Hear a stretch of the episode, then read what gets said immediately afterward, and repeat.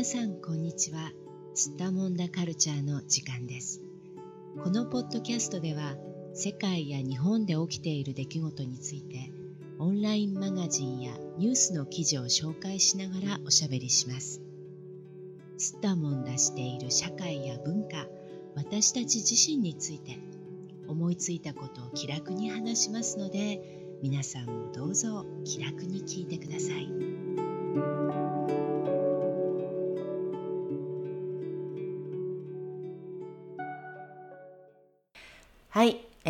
今日は人間にとって旅とは何か。動物と人間の比較研究という記事を話題にしておしゃべりしていきたいと思います。それでは今日も東京の小雪さんどうぞよろしくお願いします。はいお願いします。はいまああの夏になってきてねだんだんあの天気のいい日も増えましたし早い人だったらもうね夏休みを取り始めている人もいるかもしれませんがどうでしょう今年の夏は皆さんあの旅行する人が多いですか？小雪さんの周りでは。まだねあの、うん、そこまで夏休みの話は全然出てないんですよね、日本はね。まあ、ゴールデンウィークがね、うん、終わって一段落したところかな、日本では逆にね。うん、うん、うん、ね、でもコロナが今ちょっと収まってはいるので、うん、まあできるだけちょっと旅というか旅行に行ってみたいわねみたいな話はね、日常会話の中では出てくるような感じですよね。うん、そうですね。まああの今回取り上げたこの記事ですね。うん、これはあの鮫島拓さんという方が行っている、うん、あの観光デザイン研究室っていうねゼミをねやってらっしゃる方なんですね。でこの、まあ、方の、まあ、コラムというかね書かれている記事を今回はあの元にしながら話題にしながらおしゃべりしようと思うんですが、はい、そもそも旅とは何かっていうところで始まってますが、うん、小雪さんは旅っていうとまあ何何だと思いますか？旅とは。うん。旅ね。なんかこうあんまりあってもなく行くような、なんて言うんでしょう。あてもなくっていうのは目的を持たないで行くっていうこと？うん、なんか放浪するような。うん、放浪するっていうのも、まあさまよい歩く感じですよね。あっちこっち見たりしながらね。うん、うん、うん。なんかこう、うん。あんまり目的を持って何をしようとか、うん、そういう風な感じではないな、旅って。うん、なるほどね。じゃあちょっとあの現代、まあ、この現代社会で一般的に言われてるような観光っていうのとちょっとイメージが違いますか？旅っていうと。ちょっと違いますかね。旅行とか観光だと何かこう名所をめ巡ったり、うんうん、美味しいものを食べたり、うん、なんかこうそういう目的とか楽しみみたいなものがある気がするけど、うん。旅はもうちょっと、あの、当てがないというか、うん。足の向くままに、気の向くままうん。さまよって歩くみたいなそんなイメージが私にはあります。なるほどね。そうですか。うん、これ多分ね、他の言語に訳しちゃうとね、同じ言葉になっちゃうんじゃないかなって思うんだけど、うん、でも日本語で確かにあの言った時に、ちょっとニュアンスが違う、あの、印象はあるかもしれないですね。確かに観光するって言った時と、うん、旅行するって言った時と、旅をするって言った時のこの、まあ音の響きというかね言葉にこう持たされるイメージって、ちょっと違ってるかもしれないねもしかするとね。うん、うん、まあ他の言語でもねいろんな言い方があるのかもしれないですけどね確かにね、うん、観光っていうとどちらかっていうとやっぱりあの目的があってこの場所に行ってこれを見るとか、うん、ここで美味しいものを食べるとかっていうイメージが確かに強いかもね。うんうん、そう。なるほど。まあ、ここでは、まあ、あえてじゃあ旅とは何かみたいなね言い方をしているんだけれども、うん、まあいくつかここに、まあこんな要素がありますよと言って紹介されているものがありますが例えば出会いですね。新しいものを発見するとか、はい、まあ未知の、うん、まあ自分にとって知らないもの知らない世界を発見することとか、うん、あとはあの五感まあ聞いたり見たり、うん、まああとは匂いを嗅いだりとかね。そういうこう、うん、五感人間の感覚を使って感じ取るものだっていう印象とか、うん、あとは中にはその自分自身を取り戻すために旅をするっていう考えがあったりあとはその人生の中の深呼吸であるみたいなね、考え方とかあとはまあ学び。学びとそれから出会いとか、うん、あとはこれ面白い生き方を変えるエンターテインメントっていうね、うん、言い方もあったりあとは物理的に、精神的に境界線を越えること、うん、まあこれも確かにねあのあんまり自分で意識はしていないかもしれないですけれども旅をしたいなって思う時っていうのは、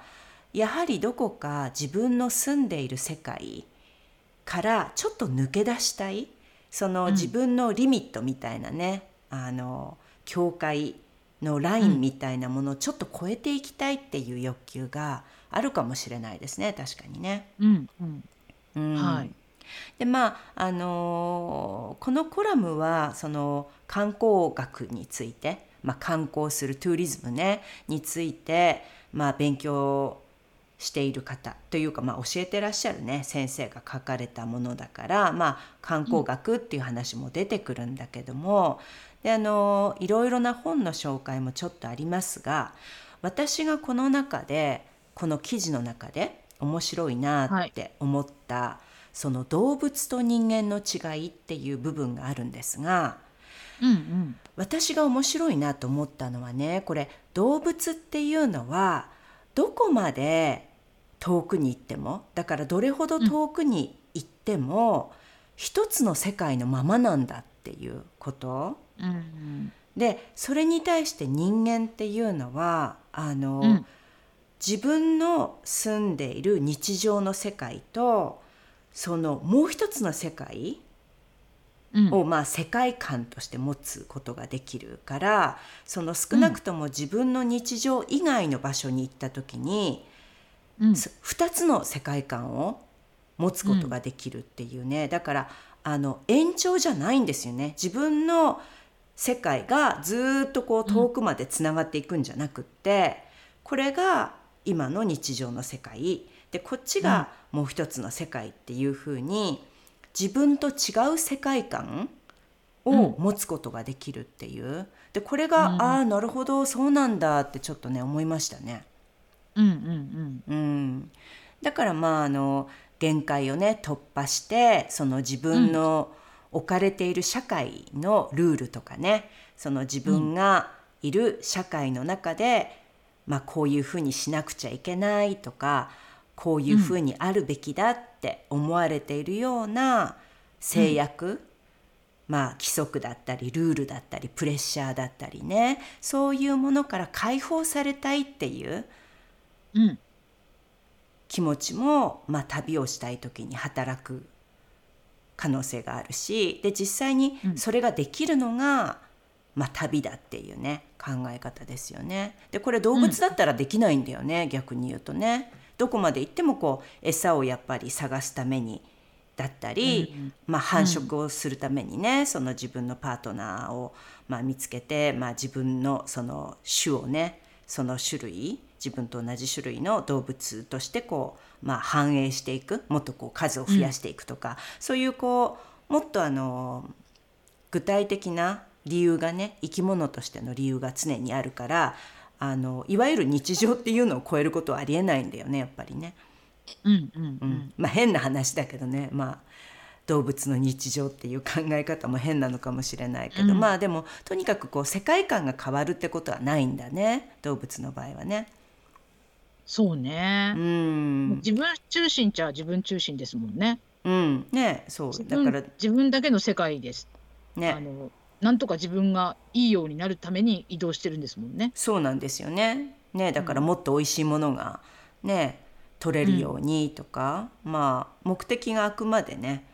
うん、うん変わらないからねどこに行ってもね、うん、うん、そういう意味で世界が変わるってことはないけど、まあ、人間の場合は世界観をいくつも頭の中に持つことができるからでそれがその旅の良さだっていうね旅をすることの一番大きいメリットだみたいなこともねこの記事の中では言ってますよね。うん、確かに、うん、なんかこの図がありますよね。なんか地動説的世界観とか、うん、なんか面白い円が2つ重なってるみたいなやつとか、うん、これもとっても象徴的ですよね今の話がね。ねそうですよね。自分が大きくなっていくというか自分のなんて言うんでしょう。どういうところが自分にこうなっていくのかみたいな広がりが感じられますよねこの絵ね、うん。いくつかの世界観、うん、つまり自分が実際に生きている社会と別の社会があるってことを認めることができて、で、うん、自分以外の文化とか自分以外の社会の決まりみたいなものを受け入れる力があるってことですよね。うん、そういうことですよね。こう重なり合っていってね、そうだからまあ旅をするっていうのはつまり自分の社会じゃない社会に行くことであって、うん、で自分がそこに行ったら、やっぱりその社会のルールを守らなくちゃいけないとかその社会で行われていることを自分もやらなきゃいけないとかってねいうことになりますから、うん、そうするとその価値観がねやっぱり一つじゃないってことを認めることになりますね。うん、うん、うん、それがやっぱりあの抱擁するっていうね自分のこう心が寛容になる一つの大きい要素になって、まあ、自分の世界観みたいなものがどんどん広がっていくってことですよね。うんうん。うん、でまあね。ねで他の文化のこともね理解することが簡単にできるようになったり、うん、まあ簡単じゃないのかもしれないけどでも認めることがね、できるようになるっていうことですよね。違いとかね、うん。違う価値観をね。うん、うん、なるほど。はい。まああとはあの旅にはさっきも言ってたようにこう、自分の社会からちょっと逃げ出すっていうねこの逃避する逃げ出すっていう要素と、うん、あとはその冒険するっていうね新しいものを発見したりとか、うん、自分の力でこう何かねうん知らないものに向かっていくっていうこの冒険っていう要素との2つがあるっていうことですね。うんうん、うんそう面白いですよね。あとはあのもう一つねこの記事の中で言われていることでなるほどなと思ったのがこの哲学者のカントが言ってた言葉っていうのが非常に、うん、ああなるほどと思ったんですがあの世界平和の条件っていうのがね、書かれていて、うん、世界平和の条件というのは誰もが自由に訪れる権利、まあ、訪問権っていう言い方をしているけども、ここの記事の中ではねこの誰もが自由に訪れる権利があるっていうこと。でこれが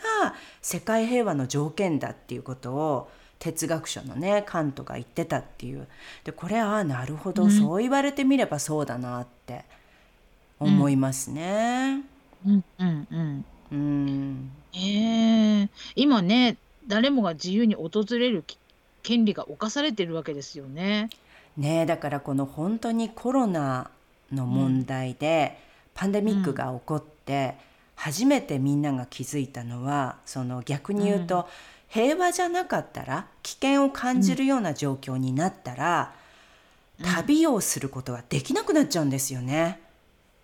そういうことですよね。ねだから誰も旅をすることができなくなる、移動することができなくなるっていうのが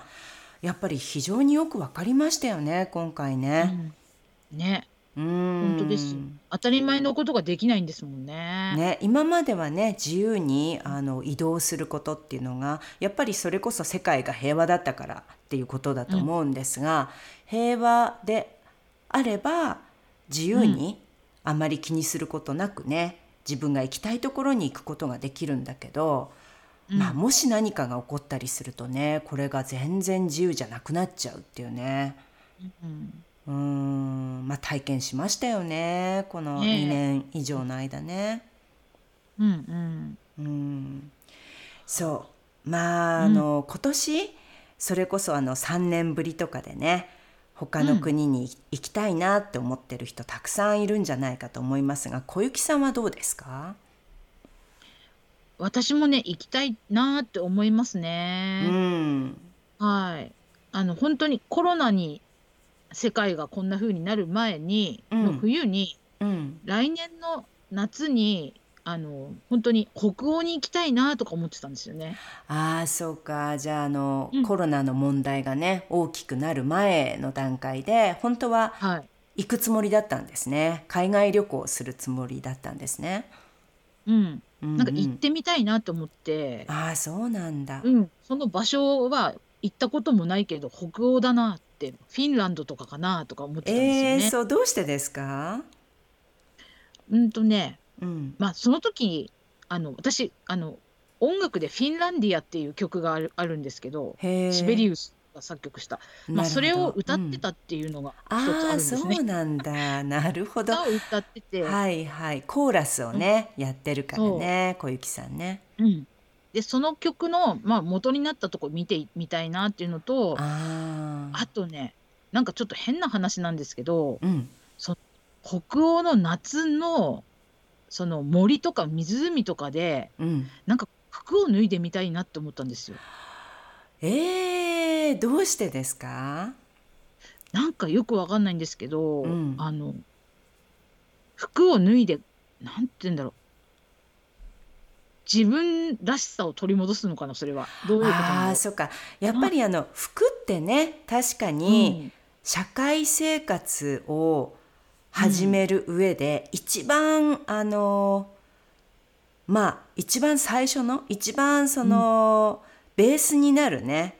はい。あのルールですもんね。服を着なくちゃいけないって、うん、文明社会に生きる以上、うん、絶対に服を着て外に行かなくちゃいけないって多分ね、うん、もう一番あの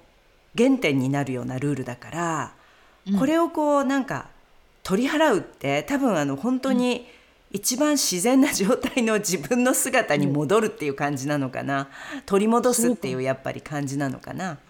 うん、それでこう水があるじゃないですか。はい。あの湖とか綺麗だと思うんですよね。うんうその水とかに入ってみたりして、ああ、そうか。清め清めですか？あの日本的に言うと清める的なそうか、こう綺麗にね、なりたいっていうね、うん。そうまあ純粋な自分に戻りたいっていう感じなのかな。うん、なんかねそんなことをしてみたいって実は思っていたんです。なるほどね。うん、いいじゃないですか。これからやってみたらどうですか？ねだからコロナが収まって行けるようになったら本当に行ってみたいですよね。行ってそしてやってみたいですよね。うん、ぜひやってみてください。裸になることがあんまりあのなんでしょう取り締まりとかなければ。まあだからあのそれこそねさっきから言ってるみたいに服を着るって多分本当に文明社会の中でほとんどの国のルールのね、一番こうベースの部分にあるわけだから。まあ、一部の場所とかね限られてる場所とか一部の国とかね、うん、あのどこででも服を脱いでいいわけじゃないのは確かですからね。困りますからねどこででも服脱がれてもね。う、ね、ん、はい、でもなんかあの確かにね言われてみれば私は個人的にやりたいとは思わないんだけどでもあの、うん、気持ちは分かりますねちょっと。その服を脱ぐっていう気持ちが分かります。うん、ね。まあちょっと調べていった方がいいですよね。ここでは脱いでいいっていう場所で脱ぐっていうことで。ただ確かにあの文化の違いがね、いろいろありますけれども北欧の方は、確かに服を脱いでもいい場所も多いような気がしますね。ね、うんそうなんですよね。だからちょっと調べてみます。はい、ぜひやってみてください。はい、そう、はい、まあ私はね実はこの夏予定しているのはロードトリップなんですよ。うん、いいですね。そう。あの今までねあの実はあんまりやってみようと思って考えたことなかったんだけども、うん、今回はあの自分で車を運転して自分の力でこう、うん、旅行するっていうね。だから自分が運転した分だけまあ、遠くに行けるっていう、うん、本当にこうちょっと馬に乗っていくのと同じ感覚じゃないですか、うん、車を使って、うん、あの飛行機とかバスとか誰かが運転してくれたものにね乗るんじゃなくて電車とかね、そういうのに乗るんじゃなくってもう自分で道を探しながら自分で車を運転して、あのちょっと遠くの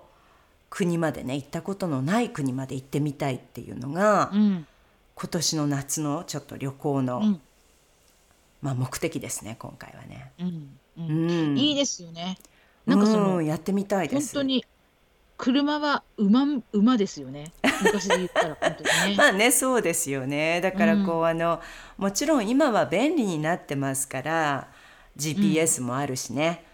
それにあのインターネットも大抵のホテルにありますからあの昔みたいにこう本当にねわからないところを地図だけを見ていくっていう感じではないけどそれでもやっぱりあの